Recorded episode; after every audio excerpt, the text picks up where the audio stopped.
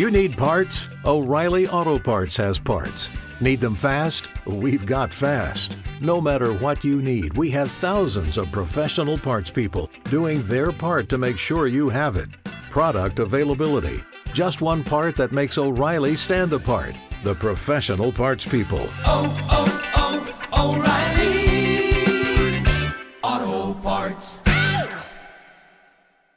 Primera posición de María en la iglesia.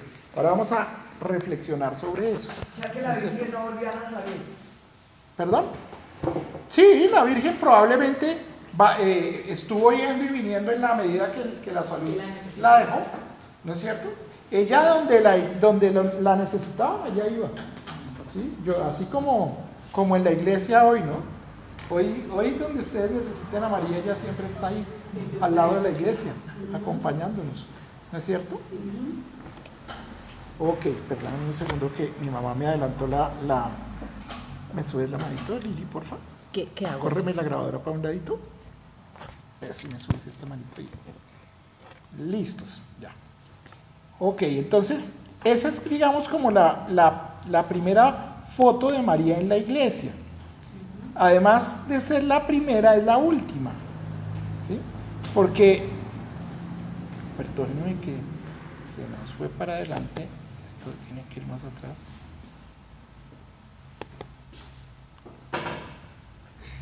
Ok, aquí. Pero a partir de ese momento, ¿sí? en los hechos de los apóstoles, ella desaparece de las escrituras, ¿sí? como tal. O sea, ese es como, La última aparición es esta. digamos que es como la, el- la- la última posición de ella, ¿sí? en, las- en el relato de los hechos de los apóstoles. ¿Este primero? Es- Esta que, que leí- leímos ahorita. No vuelve a aparecer en las escrituras hasta que es mencionada en el Apocalipsis. ¿Sí? ¿Se acuerdan del Hechos Apocalipsis? 1, 12 y 14. Hechos 1, 12, 14. Apareciendo como un signo de la iglesia. ¿Se acuerdan? El relato del el Apocalipsis. La mujer vestida de sol, con la luna bajo sus pies y coronada con estrellas, ¿no es cierto?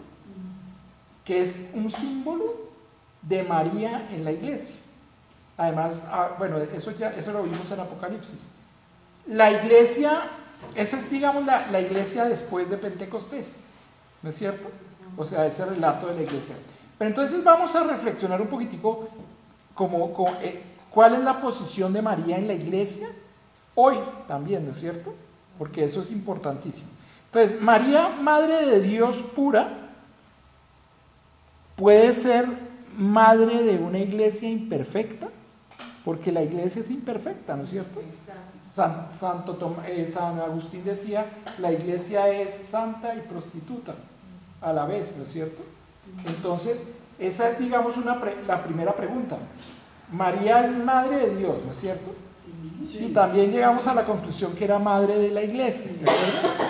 Entonces la pregunta, digamos, aquí desde el punto de vista teológico es, María que es santa, la santísima, ¿sí? ¿Cómo va a ser madre, ¿sí? De la iglesia que es imperfecta, ¿no es cierto?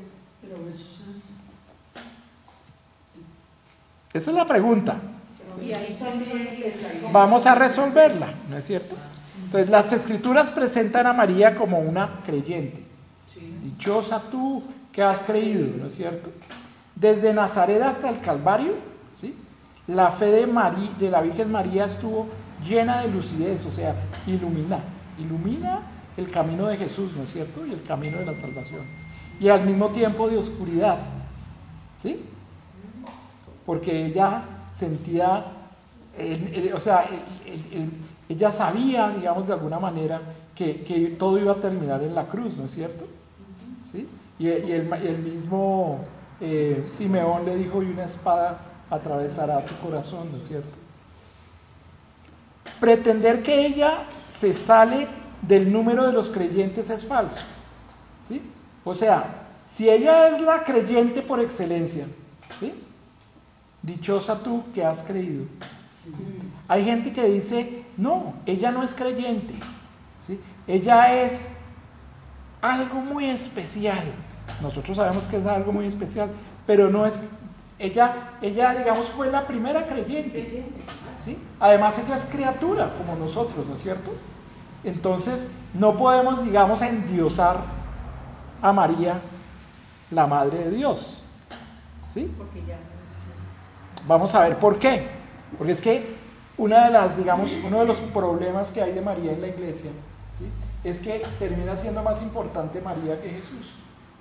Yo conozco grupos de oración donde es más importante María que Jesús. ¿sí? Eh, y los critico. Y no debería ser así, ¿no es cierto? Y, por eso estamos poniendo las posiciones de María en la iglesia. Ella es la primera creyente en Jesús. ¿sí? O sea que ella es creyente como nosotros. Una vez yo en un grupo de oración les dije, mire, nosotros cuando nos sentamos a rezar el rosario, la oración del rosario es una oración que hacemos con María al Señor, ¿no es cierto? Y ella se sienta como, como creyente, como nosotros, de la mano a interceder por el Señor. Casi me votan. ¿Sí? Porque ellos decían, no, la oración del rosario es una oración a María. Y resulta que no, ¿no es cierto? Entonces esas cosas están llamadas a ser purificadas. Es, es pura ignorancia de formación, ¿no es cierto? Y es que ella en las apariciones siempre a las niñas que se les apareció les dijo que tenían que rezar el rosario, o sea, y no es para que la... Sí, va- vamos, a hablar, vamos a hablar la próxima clase de lo que son las, la- la- la- las apariciones y la piedad popular. Pero digamos que por ahora lo que me interesa es que no- nosotros entendamos que, que ella no es motivo de adoración. Exacto. Ahora vamos a ver eso con detalle. ¿Sí? Porque, es que- porque nosotros debemos, y, y debemos enseñarle a la gente que, que ella es creyente. Ella es la que nos pone a rezar la- las interpretaciones, ¿no? Pa- eh, es para evitar malas interpretaciones acerca de María. Entonces, ella es la primera creyente en Jesús. Pregunta, Andrés, ¿sí? esta aparición de María en los Hechos de los Apóstoles es después de la aparición de Pentecostés. Eh, sí, esta es la última, no es aparición, sino es el, el último relato donde ella estuvo, para que no se confunda como aparición que con las apariciones de hoy, digamos de hoy. ¿sí? No, es. Esta- esto es el último relato donde ella estuvo ahí en los Hechos de los Porque Apóstoles. Era real, ahí estaba viva, Exactamente. porque ella estaba viva. Eh, es- esa fue la última foto que se tomó en los Hechos de los Apóstoles con la iglesia. ¿sí?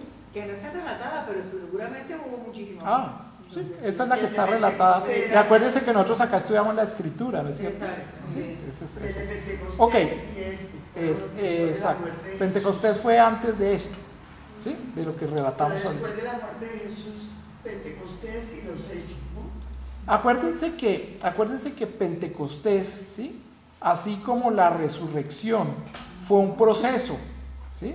O sea, sí vino el Espíritu Santo sobre los doce apóstoles, pero cuando, eh, eso fue un proceso, el proceso en el cual ellos empezaron a predicar el Evangelio y salieron, eh, digamos, de- a pre- a- por todos los sitios a, a proclamar el Evangelio, pues Sin miedo. duró, sin miedo, ¿sí? Duró un tiempo, ¿no es cierto? ¿Sí? Entonces, eh, acuérdense que lo mismo que pasó en la resurrección, Jesús, Jesucristo resucitó, ¿sí? Pero mire, el primero que lo vio fue Juan y, y María Magdalena y no lo reconocieron, ¿sí? Puro cuando, cuando resucitó en la cruz. Y después, eh, eh, pues en todas las relatos de las, de las apariciones de Jesús resucitado, lo primero que pasaba era que no lo reconocían, ¿no es cierto? ¿Por qué? Porque era cuerpo glorificado. Era el mismo, pero no lo mismo. ¿Sí? Andresito, pero en el momento en que se le presenta y le dice a Tomás que no sea bien incrédulo, ahí Sí. sí, tendría que estar físicamente. Si el, mi- el mismísimo Tomás no lo reconocía. Le decía, oiga, no, pues yo cómo, cómo hago para saber. Y Tomás le dijo, no, pues que el Señor le dijo, mire, aquí están los, hue- los huecos de los clavos ¿sí? y de la lanza. Para, métame los, los- la- los dedos en los huecos de los clavos para que crea, no seas, no, no seas incrédulo, sino creyente. Lili, ¿me ayudas, por favor? Gracias. María ya era... Cuestión de fe ya. Ya era, ya era madre de la iglesia. Fíjense, ella estaba, ella siempre fue discípula. ¿Desde cuándo? ¿Se acuerdan desde cuándo estudiamos el discipulado? Muy bien, Mechita, muy bien. Desde las bodas. Exacto. Dijo mamá, si no le dijo mujer. Muy bien, mechitas. Cinco aclamados. La van a exhibir ahora de... Del curso. Ok, entonces avancemos otro poquitico. La vida de la iglesia debe ser un paralelo de la vida terrena de la Santísima Virgen, ¿sí? Porque ella es el modelo de la iglesia, ¿sí? O sea, es el modelo de lo que debe ser la iglesia. Lucas eh, en eso era muy, muy chévere porque ustedes saben que el, se- el segundo tomo del Evangelio de Lucas es los Hechos de los Apóstoles, ¿no es cierto? Entonces, en los Hechos de- de los Apóstoles se relata la vida, ¿sí? El nacer de la iglesia, ¿sí? Y en el Evangelio de Lucas se, le- se relata el, nace- el nacimiento del Salvador. Y él empieza durante los dos libros a hacer como un paralelo, ¿sí? Entre la vida de la iglesia y la vida de Jesús, ¿sí? Es, es un paralelo. Si ustedes leen con cuidado, si uno estudia, si uno estudia el Evangelio de Lucas y, y los hechos de los apóstoles, encuentra Esa- exactamente. Ese es el. Paralelo entre el, el Evangelio de Lucas y Hechos de los Apóstoles. Sí, porque son escritos por él. Son un paralelo. En el Evangelio de Lucas él cuenta la historia de Jesús, ¿sí? Y en los Hechos de los Apóstoles él cuenta la historia de la iglesia, ¿La historia De- de qué? de la iglesia. La formación de la iglesia. O sea, la ¿Sí? continuación. Exactamente, es la, es la continuación, es el segundo tomo, digamos, digo yo. Ok, entonces vamos a ver los elementos básicos del culto mariano, ¿sí? Para poder entender cuál es la posición de María en la iglesia. ¿Cómo podemos ubi- ubicar verdaderamente el culto de María en la iglesia? Que es criticado y tildado como adoración, ya que el único sujeto de adoración es Dios. O sea, lo primero que nos dicen nuestros hermanos separados es, ¿ustedes cómo van a venerar a los santos? Sí, y, a- y más, y más a la Santísima Virgen. Sí, Ellos dicen adorar, sí. Y pues eh, nosotros no adoramos a la Virgen. ¿sí? Ese es el primer, digamos, el primer elemento básico. Entonces, para eso la iglesia, digamos que ha dividido muy bien, ¿sí? Cómo debe ser el culto a la Virgen. Y se los voy a explicar acá, para que lo tengamos claro, ¿sí? Entonces hay un documento de la iglesia donde se habla que hay varios tipos de adoración. El primer tipo de adoración la, la iglesia en latín lo llama latría. ¿sí? Latría con L. Latría. Eso significa adoración en, en español. Y se da única y exclusivamente a Dios. O sea, el único sujeto de adoración es Dios. Obviamente Jesucristo es sujeto de adoración porque Él es Dios. Obviamente, ¿sí? El Espíritu Santo es sujeto de adoración porque Él es Dios. ¿No es cierto? Hay otra forma, digamos, de, de- de- de veneración que se llama la dulía. Entonces le damos la tría a Dios y la dulía la define la iglesia como la veneración que se da solo a los santos. ¿Sí? ¿Qué quiere decir veneración? Respeto. ¿Sí? Sí. Pero resulta, ¿sí? Que, san- que la Santísima Virgen no es Santa María, sino es Santísima María. ¿No es cierto? Porque ella tiene una diferencia con los santos y ahora la vamos a ver. ¿sí? Entonces, para ella se inventó el término de la hiperdulía. ¿sí? Una es dulía y la otra se llama hiperdulía, que es la veneración especial que se le rinde a la Santísima Virgen. ¿sí? Especial condición porque ya no es simplemente una santa, es santísima. ¿No es cierto? Entonces, a María le rendimos hiperdulía, a los santos le rendimos dulía, ¿sí? y a Dios latría. ¿sí? Esos son... No, latría, la ídolo es la, la latría, sea, es volver a, a un ídolo Dios. ¿Sí? Ponerlo en el lugar de Dios. Idolatría viene de eso. ¿Esos términos de dónde vienen? Estos términos vienen del latín. Del latín. Esta es la definición, digamos, que hizo la iglesia para poder definir muy bien el culto a María. Entonces, ¿qué podemos ver en esta definición? Pues que la hiperdulía, que es el, el culto que le damos a María, ¿sí? es, un, es un, un culto a un santo muy especial que es ella, que es santísima. Una ¿sí? veneración, ¿no? Una veneración. Es un culto venerativo, digámoslo. ¿sí? Es único. Sí, un, es, sí, es, es, ese es especial, digámoslo así. ¿sí? Entonces, vamos a mirar por qué, ¿no es cierto?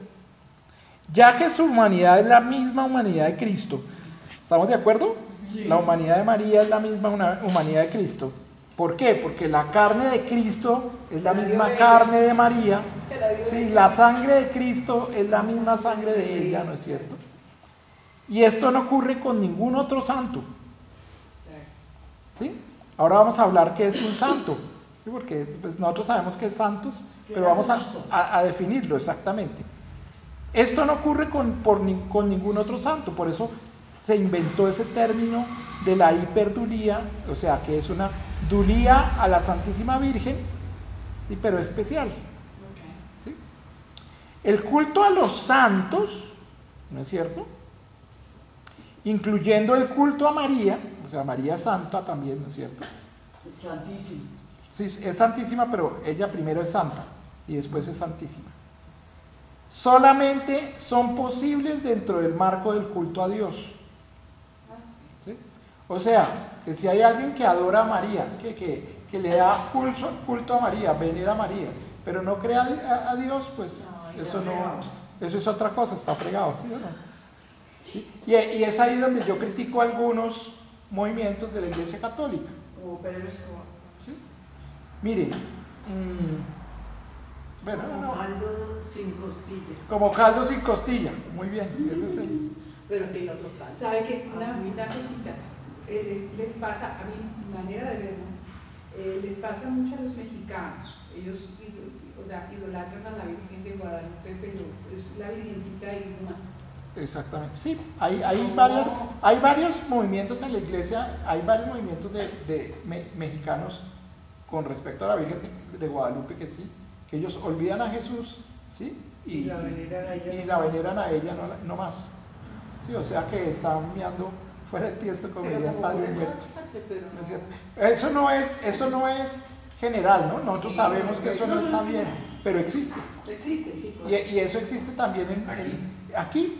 Sí, Pues no le digo que, que yo he ido a grupos de oración donde, donde no hablan de Jesús, ni siquiera leen la Biblia, sino rezan el rosario nomás. ¿Sí? Y cuando uno les va a hablar de Jesús, ay, no, no, no, no, no hablemos de eso porque es muy complicado. ¿Cómo Sí. así? A mí me ha pasado. ¿Sí? Sí, a mí me ha pasado. Entonces, entonces, eso es importante saber que existe, porque seguramente a ustedes no les, no les ha pasado, pero existe. Entonces, eh, hay que tener mucho respeto con esas personas, pero con mucho cariño y, y purificar eso. ¿sí? Porque en realidad estamos diciendo que el culto a María no tiene sentido ¿sí? si no hay una adoración al, a- al Señor. El santerismo también. El santerismo es una idolatría de los santos. Es volver a los santos ídolos. ¿No es cierto? Entonces, ahora, ahora pues vamos a hablar al- al- alguito también de qué significa ese, ese, ese tema. Entonces, María alcanzó en su unión con Cristo una medida que jamás alcanzó ninguna otra criatura. Ella fue la íntimamente unida a Cristo, ¿sí? Por ser santa, ¿no?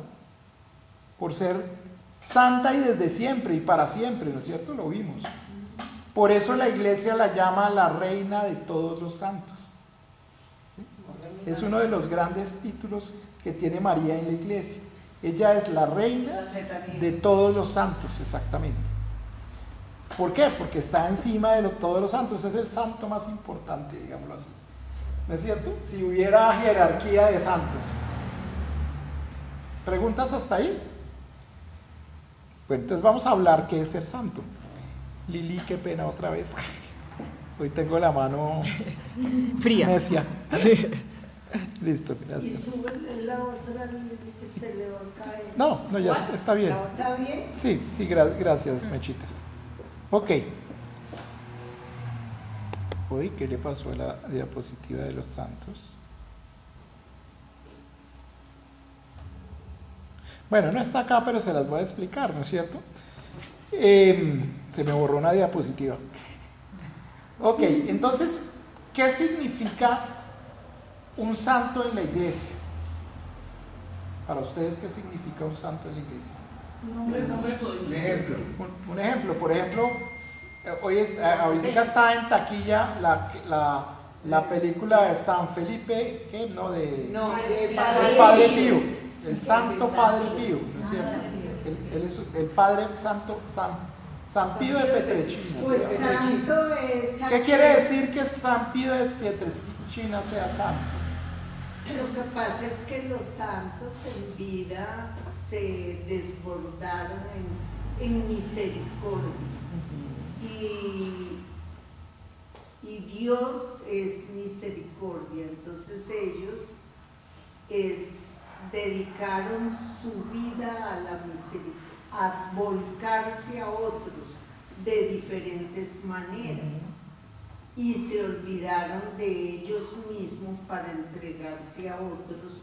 Y esos otros le alimentaban para llenarse a sí mismos. Cuando hay ese dar y recibir entre la gente, digamos así, y la persona, eso es lo que santifica. Pero no solamente eso. A ver, ¿tú qué dices, eh, eh, Amparito? Yo pienso que eh, efectivamente sí, el servicio y la dedicación y todas estas cosas, pero hay santos que solamente se dedicaron a contemplar a nuestro Señor. Entonces en la contemplación también se hicieron santos, por, yo, yo- yo pienso que es el gran amor que le tenían ellos, eh, estas personas, ¿sí? además de, de- de su servicio que podían prestarle y de la forma de presentar y mostrar a Dios, es lo que los hace, los, los lleva a la santificación. Pienso yo que esa... sí, ¿Listo? ¿Alguien más quiere Hay contar? levanten la mano. hacían servicio profundo. Y que fueron Entonces estamos lejos de llegar a ser santos y todos los días nos dicen... Miren, miren, miren, miren lo que, lo que es ser santo. Miren, lo normal en el cristianismo es ser santo. Nosotros todos Estamos llamados. a ser santos. Y todos debemos, digamos, seguir y hacer el mayor esfuerzo que podamos con la ayuda del Señor, porque solos no vamos a poder, para llegar a ser santos. Como San Pío de Tre- Pietrelcina. Así, tal cual. ¿sí? Estamos llamados allá. Todos estamos llamados allá. Eso de ser un buen cri- cristiano es un, yo siempre les he dicho, que es un ideal muy bajito para nosotros los cristianos. Nosotros estamos llamados a ser santos. Mire, los santos canonizados, ¿sí? que son los santos que la iglesia resalta, ¿sí? son personas de carne y hueso como nosotros, ¿sí? que en el camino de la vida ¿sí? llegaron a ese, a ese, a A ese ese nivel. objetivo, ¿sí? O, o el, o el Señor les concedió llegar a ese objetivo, porque eso es una gracia del Señor. Es una gracia. Y lo que hace la iglesia es decir, mire, este es un ejemplo a seguir. Y entonces lo canoniza. ¿sí? Pero yo, hoy en día nosotros estamos llamados todos a ser santos. Y yo conozco muchos santos que no han sido canonizados. Que, que son santos que están, que, que están ahí, que son ejemplo de vida, que el Señor los tomó y se los llevó para a- al lado de ellos, ¿sí? pero que no han sido canonizados. Ejemplo, eh, Marianito. Ejemplo Marianito, ¿sí? Ejemplo, ojalá alguno de ustedes, Ay, o alguno de nosotros, Dios mío. ¿no es cierto? Lo que nos dé la Pero que ya San Andrés sabe. Miren, miren, no pierdan la esperanza. No pierdan la esperanza. Cuando el Señor quiere algo, lo logra. ¿sí? Y así seamos, como dice eh, Glorita, muy difícil que nosotros lleguemos a ser santos. El que hace los santos es Él El Espíritu Dios. El Señor con la intercesión de la Santísima Virgen María. Sí, pero según la descripción que dio Mechitas, de que es un servicio total y todo eso, pero no lo Se desbordan en misericordia. Y la misericordia no es solamente de trabajo físico fuerte, no. Es una palabra, una sonrisa, un abrazo. Es una forma una de vivir. Forma de vivir. Eso es el, el estilo de vida que nos pide el Señor. Es, Ese es- Sí, y a, y a- y a- y a todos, y a todos ¿Perdón? nos vive ¿Por qué? Que uno la vive Ah, claro, si es que somos humanos. somos humanos. ¿Sí? Por eso les digo que si fuera por uno no, se, no llegaríamos al, al- a la- al- Al primer escalón. al primer escalón. Pero miren, no pierdan la esperanza. Oigan, miren, no pierdan la esperanza y la fe. Que el Señor está haciendo cosas en todos nosotros y en nuestro corazón. Y nos va a llevar a la felicidad O sea, eterna. Todo esto es obra de él. Todo sea, esto que es estemos aquí obra, obra de Él. Pero no Pero sana. Glorita, mira, tú no pierdan la esperanza ni la fe. no puedes perder la esperanza. Lo exacto. que tú estás haciendo te dice que tienes que aprender a orar. Tú estás orando. Tú estás, no más en la Eucaristía, cuando vienes, estás haciendo. El Señor te llama a que vengas a curso de Biblia, eso no es por cualquier cosa. Es porque Él que Mire que me trajo aquí. Te Yo que trajo. no soy de. Soy humana. Si yo estuviera lado haría lo mismo, José. ¿qué? Hay que callar. ¿Y por qué me habla o me Bueno, ¿sí entendieron qué es ser santo? Sí, sí. Que eso no es una cosa por allá, por para arriba, difícil que- de alcanzar para que algo que está muy fuera de nosotros, ¿sí? No, eso es una naturaleza propia del cristiano, ¿sí? Y, y Jesús murió en la cruz para que nosotros seamos santos, ¿sí? Y tenemos que, digamos que nuestra parte de la responsabilidad, ¿sí? Y la otra parte de la responsabilidad es del Señor. Pero todos vamos al cielo si nos portamos así como vamos, pero. Eso lo sabrá, eso lo sabrá Glorita y el Señor, que Él es el único que juzga, ¿no es cierto? Él, él en su inmensa misericordia, ¿sí? como dice el Padre Mauricio, mire, yo prefiero pensar que el Señor en su infinita misericordia va- nos va a coger a todos nosotros y nos va a llevar al cielo, ¿sí? a que nos vamos a perder en el infierno. No, ¿quién va a pensar en No, no, no, no, qué miedo. ¿No es cierto? Bueno, entonces, ya entendieron que es santo. Ya entendieron cuál es la posición de María en la iglesia. Sí, Es santísima. ¿sí? La posición es de veneración, igual que los santos, pero una posición especial porque es santísima. ¿No es cierto? ¿Por qué es santísima? Porque es un santo especial, es diferente. ¿sí? Es un santo eh, santísimo, digámoslo así. No hay palabras para describirlo. Y yo, la, y, y María, ¿sí? la otra función que tiene María en la iglesia es la de fabricar santos. Miren, no hay un solo santo de los Que no- canonizados que no haya que no sido fabricado por María. Entonces, si nosotros queremos ser santos, tenemos que pedirle al Señor que nos meta dentro del vientre de la, Santísima Virgen María, para que ella nos geste y nos para santos para la eternidad. Y esa es la labor de María en la iglesia. Fabricar santos. Es una fábrica de santos. Qué bello, ¿no? Ahí tenemos el Es un regalo del Señor. San Juan Pablo II. Y el Padre Pío, el Padre Pío adoraba a la Virgen. Todos los santos, ustedes leen la historia de los santos, no hay un solo santo que no haya sido. Y San Felipe Neri era También. un amantísimo de la Virgen. La misma Teresa. Bueno, muchachos, hasta ahí llegó la clase de hoy. ¿Qué yo horas quería- son? Las eh, ocho. antecito. Las 8 en punto, sí. Antecito. ¿Quién sabes Ocho y pregunta de José. Eh, no es pregunta. Eh, aclaración. Eh, cuando murió nuestro Señor en la cruz, nos comentaba Andresito, todos los apóstoles se dispersaron. El único que estuvo cerca fue Juan, todo el tiempo. Y todos se dispersaron por miedo porque necesitaban, se les había ido su líder. Entonces, eh, Y no habían entendido la resurrección. y no habían entendido la de la resurrección. Y unos se fueron a, los carpinteros a carpinterear, los pescadores nuevamente, a todos volvieron a sus labores. Y la Virgen, ahí era lo que yo quería enriquecer, ella empezó a reunirlos y gracias a ella los apóstoles volvieron a, a- a- alrededor de ella a empezar a sentir la unión. Es decir, una especie de semilla de la iglesia. La semilla de la iglesia es la que une también a la iglesia. Es eso, mi- mire que lo leímos en el, en, el, en el relato de los hechos de los apóstoles. ¿no? Ella estaba ahí con los apóstoles. Ella es como el primer paso. Exactamente.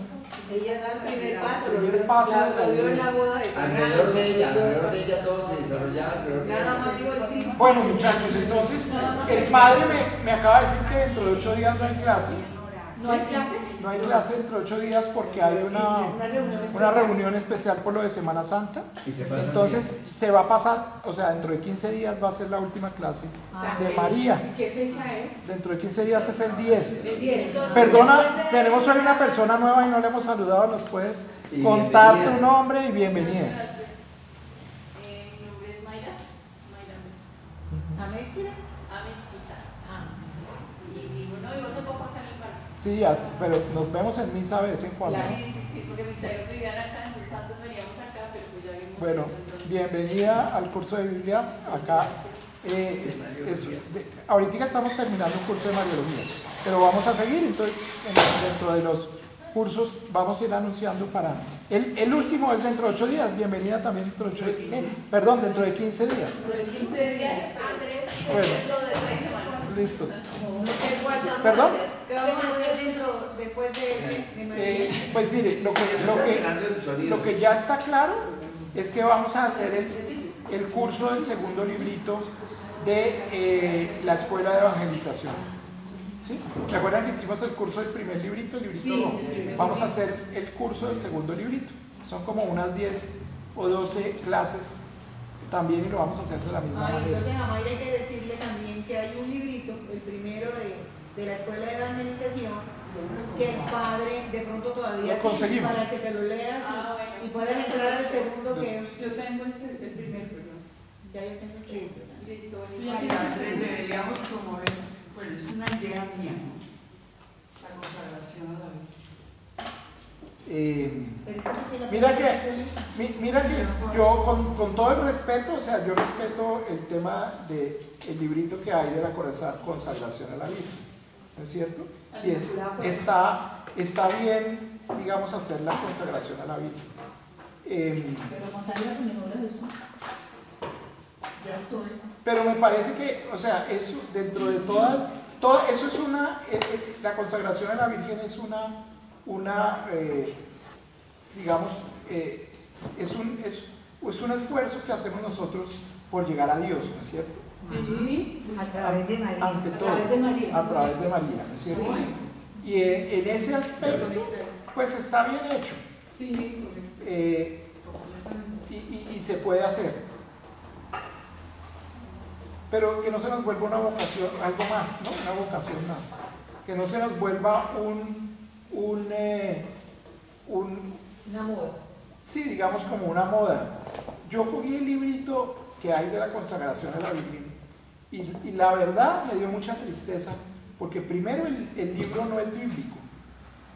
¿Cómo así? No está citada la, Pero- no está citada. Bueno, no me acuerdo, el que me, el que me llegó a las manos, uno, blan- uno blanquito. Sí, hay varias versiones, uno blanquito que no me acuerdo de quién es. Uno blanquito. Sí. Los ermitaños, pues, lo que yo Yo no me acuerdo cuál fue. Por, por ahí lo tengo en la casa, voy a mirar de quién es. Ah, yo. Pero yo lo critiqué como teólogo y lo que no me gustó fue que pues no era bíblico, o sea, la- era un libro lleno de oraciones bien bonitas, de oraciones a la Virgen, pero pues no, digamos que no tenían como el trasfondo de Jesús detrás. ¿sí? Y entonces está, está bien consagrarse a la Virgen, pero recordarse que uno se consagra a la Virgen por Jesús, por Jesús, ¿no es cierto? Y no me gustó es, eso de ese, de, ese, de ese libro. Si quieren hacer la consagración a la Virgen y lo van a hacer, eso creo que son 30 días, ¿no es cierto? 33. 33 días. ¿sí?